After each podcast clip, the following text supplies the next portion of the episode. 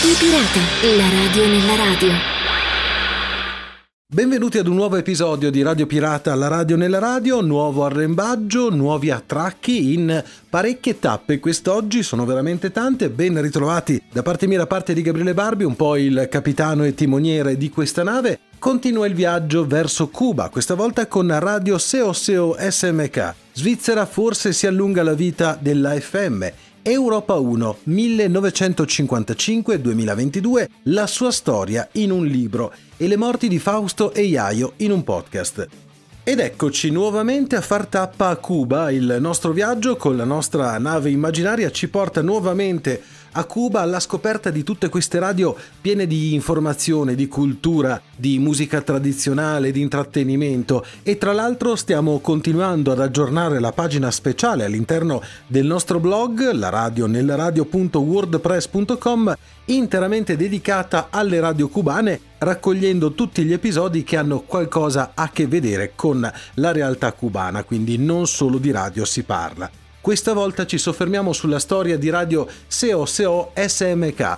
Praticamente si scrive COCO Coco CMCK è il periodico dell'Aire. È una stazione radio che si occupa di sport, di informazione e musica tradizionale cubana. Anche in questo caso due sono le modalità di trasmissione, come abbiamo già visto con altre radio, trasmette infatti in FM sui 97.100 e 980 kHz in AM nella provincia dell'Havana. Naturalmente è presente con lo streaming audio e per questo vi consiglio sempre i vari aggregatori, sono tantissimi presenti su Google oppure qualche applicazione eh, per Android o per iOS che possa appunto eh, in qualche modo far sentire le radio cubane. Eh, ce ne sono veramente tante, c'è solo l'imbarazzo della scelta.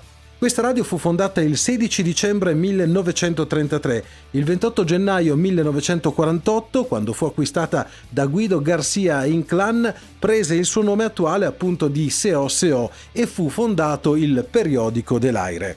In quella fase personalità come Fidel Castro, Juan Manuel Márquez, Lazaro Peña, Enrique Níñez Rodríguez, Manolo Ortega e molti altri iniziarono a collaborare. Trasmette dagli studi centrali situati nell'edificio in Calle 17, numero 307, angolo di Plaza della Rivolución a El Vedado. La sua programmazione ha un profilo informativo, sportivo, con spazi musicali molto popolari, proponendo il meglio del patrimonio culturale cubano, la musica del Messico, della Spagna e il tango. I programmi musicali Sabor Cubano e De Tarde en Tarde si distinguono per il loro alto livello di pubblico. Il direttore della stazione radio, Reinaldo Fernandez, ha ricevuto un riconoscimento che accredita la distinzione della stazione radio. Il 17 gennaio 2014 ricevette infatti il premio L'utilità della virtù, il più alto riconoscimento concesso dalla società culturale José Martí.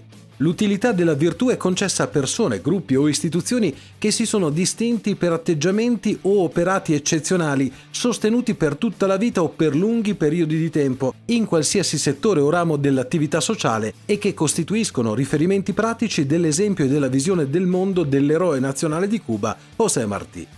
È comunque quasi impossibile raccontare la storia di questa radio senza far riferimento all'impronta che Guido Garcia Inclán ha lasciato nel mezzo e ne traccia un profilo particolareggiato Elena Aurora Iglesia questa su radiococoofficial.blogspot.com. Nato il 2 marzo 1905 nella città di Pinar del Rio, Garcia Inclán iniziò la sua pratica nel giornalismo nel 1933 dirigendo la pubblicazione finanziaria En Mercado e collaborando alla rivista Ora. Dal 1933 al 1934 diresse e prestò servizio come editorialista per la stazione radio CMAF, dove inaugurò una linea di giornalismo critico del regime militare di Fulgenzio Battista, per la quale fu chiusa in diverse occasioni. Il legame di Guido Garcia Inclán con Fidel Castro ha proprio la sua origine nella lotta contro il regime di Fulgenzio Battista. Dopo il trionfo della rivoluzione cubana il 1 gennaio 1959 e fino alla sua morte, Guido Garcia Inclán rimase a capo della stazione radio SEO SEO. In questa nuova fase si concentrò sulla preparazione dei giovani comunicatori, promuovendo sempre una stampa critica. Il suo lavoro ha segnato il collettivo della stazione radio SEO-SEO SMSK e il periodico dell'Aire che nel corso degli anni mantiene un giornalismo d'avanguardia rappresentando al suo pubblico l'eredità del suo direttore storico.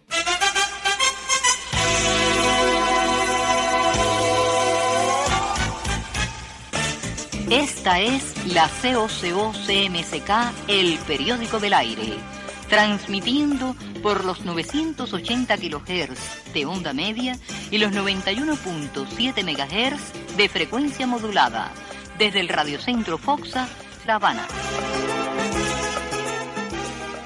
Il nostro viaggio ci ha portato ancora una volta a Cuba, ricordo sempre le fonti da dove attingo queste preziose informazioni, ecured.cu e eh, naturalmente il sito ufficiale dell'ICRT che è l'Istituto Cubano di Radio e Televisione. Ma a questo punto un articolo invece di italradio.org ci fa arrivare al sito Persoeneli CH, per essere precisi.com, che pubblica un'interessante notizia sul probabile slittamento dello spegnimento della FM in Svizzera eh, in favore del DAB. Lo spegnimento dell'FM è una storia infinita con molti attori. Il ministro dei media Albert Rusty vuole ora scrivere l'ultimo capitolo. Il suo Dipartimento federale dell'ambiente, dei trasporti, dell'energia e delle comunicazioni, il DATEC, chiede al Consiglio federale una proroga definitiva delle concessioni sulle frequenze FM attualmente in vigore fino alla fine del 2026 il Consiglio federale deciderà in ultima analisi su un'eventuale proroga, così ha dichiarato il portavoce dell'Ofcom Francis Meyer. L'Ufficio federale delle comunicazioni, l'UFCOM, che fa parte del DATEC, ha informato le associazioni radiofoniche. Con questa estensione tutte le radio sarebbero in grado di eseguire una migrazione digitale ottimizzata individualmente. L'UFCOM elaborerà dunque una corrispondente revisione dell'ordinanza la richiesta di Rusty al Consiglio federale non fa scattare alcuna necessità immediata di intervenire. Il Consiglio di amministrazione di VSP discuterà la situazione nella riunione del Consiglio di amministrazione alla fine di agosto. Il presidente del VSP, Jörg Bachmann, ha dichiarato che si tratta di una decisione saggia che lascia tutte le porte aperte per l'industria radiofonica. L'Unione delle radio locali senza scopo di lucro, Unicom, avrebbe preferito chiudere i battenti. Quando in aprile si è saputo che l'UFCOM stava prendendo in considerazione un periodo di transizione pluriennale per le VHF, Unicom ha chiesto che l'FM fosse disattivata come previsto entro la fine del 2024. Una lettera aperta di Albert Rusty, firmata da oltre 40 emittenti radiofoniche, fu spedita poco tempo fa chiedendo di far rispettare le leggi e le ordinanze esistenti e di fare tutto quanto in suo potere affinché la migrazione dalla FM al DAB Plus abbia un effetto stimolante per il mercato e si concluda senza ulteriori ritardi il 31 dicembre 2024. Ah, staremo a vedere dunque questo tira e molla, staremo a vedere quindi gli sviluppi e le decisioni future. La spengo, la tengo accesa, non lo so, vediamo, arriva il DAB, spegniamo l'FM, ma no, aspetta un po'. Questa è un po' la situazione che c'è in Svizzera da un po' di tempo a questa parte e queste erano le ultime e recenti notizie. Dalla Svizzera passiamo invece in Francia per un libro in francese che racconta la storia di una radio che per anni si è fatta notare. Anche se la pubblicazione è scritta in francese e se non capite molto bene il francese potete usare il traduttore di immagini facendo la scansione delle pagine. Ma prima arriviamo a raccontarvi bene di cosa si tratta e di cosa parla questo libro. Parla di Europa 1, Europa 1, eh, che nasce dall'immaginazione e dalla determinazione di un imprenditore eccezionale, Charles Michelson, che fu tuttavia sostituito poco dopo la sua creazione da un altrettanto notevole uomo d'affari, Sylvain Fleuret. Sulla sua scia, Jean-Luc Lagardère, a metà degli anni 70, prese le redini dell'azienda continuando il suo sviluppo. Chi ascoltava Europa 1 tra le generazioni degli anni 50 fino agli anni 80 aveva scoperto un paesaggio sonoro davvero nuovo e innovativo, trasmissioni in diretta, l'indipendenza della redazione con le voci di Maurice Sigel, Jean Gorini, Philippe Gilda in particolare, nonché i grandi dibattiti politici che furono i punti di riferimento di questa radio. In termini di programmazione musicale, Europa 1 rifletteva l'epoca con il jazz, il rock e la musica pop e la canzone d'autore, ma questo universo sonoro senza precedenti si scontrerà con nuovi attori che sono prima l'emergere delle radio libere nel 1981,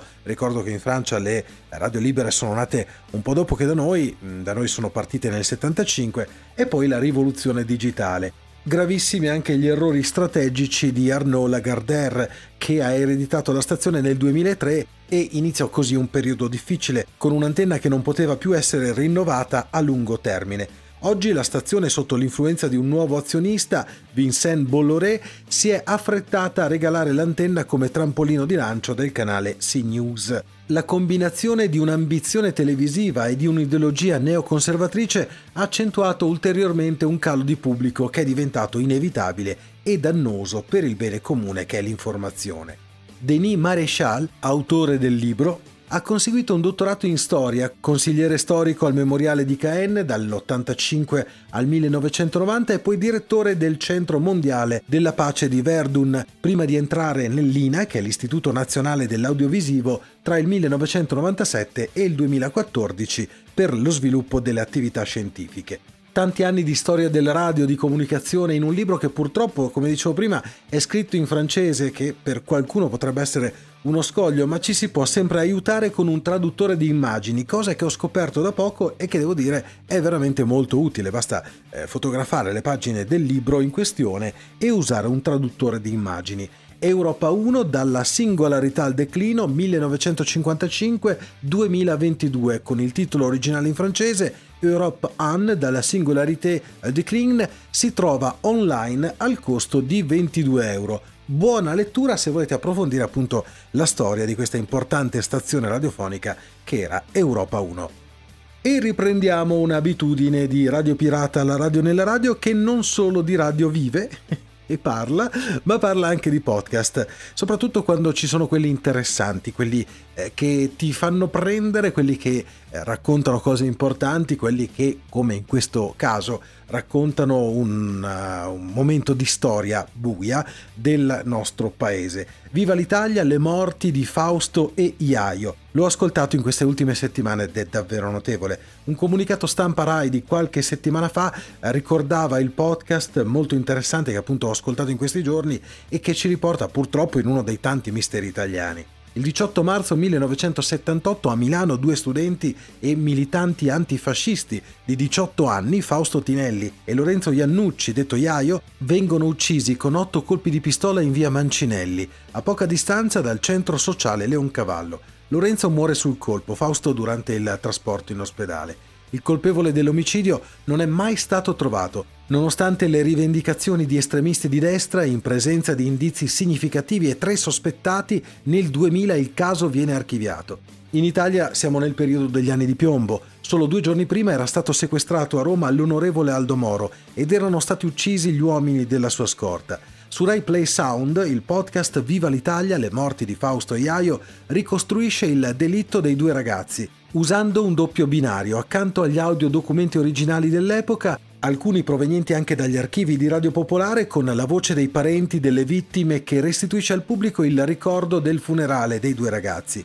Viene proposta anche una parte di ricostruzione con personaggi di finzione ispirati a persone realmente esistenti.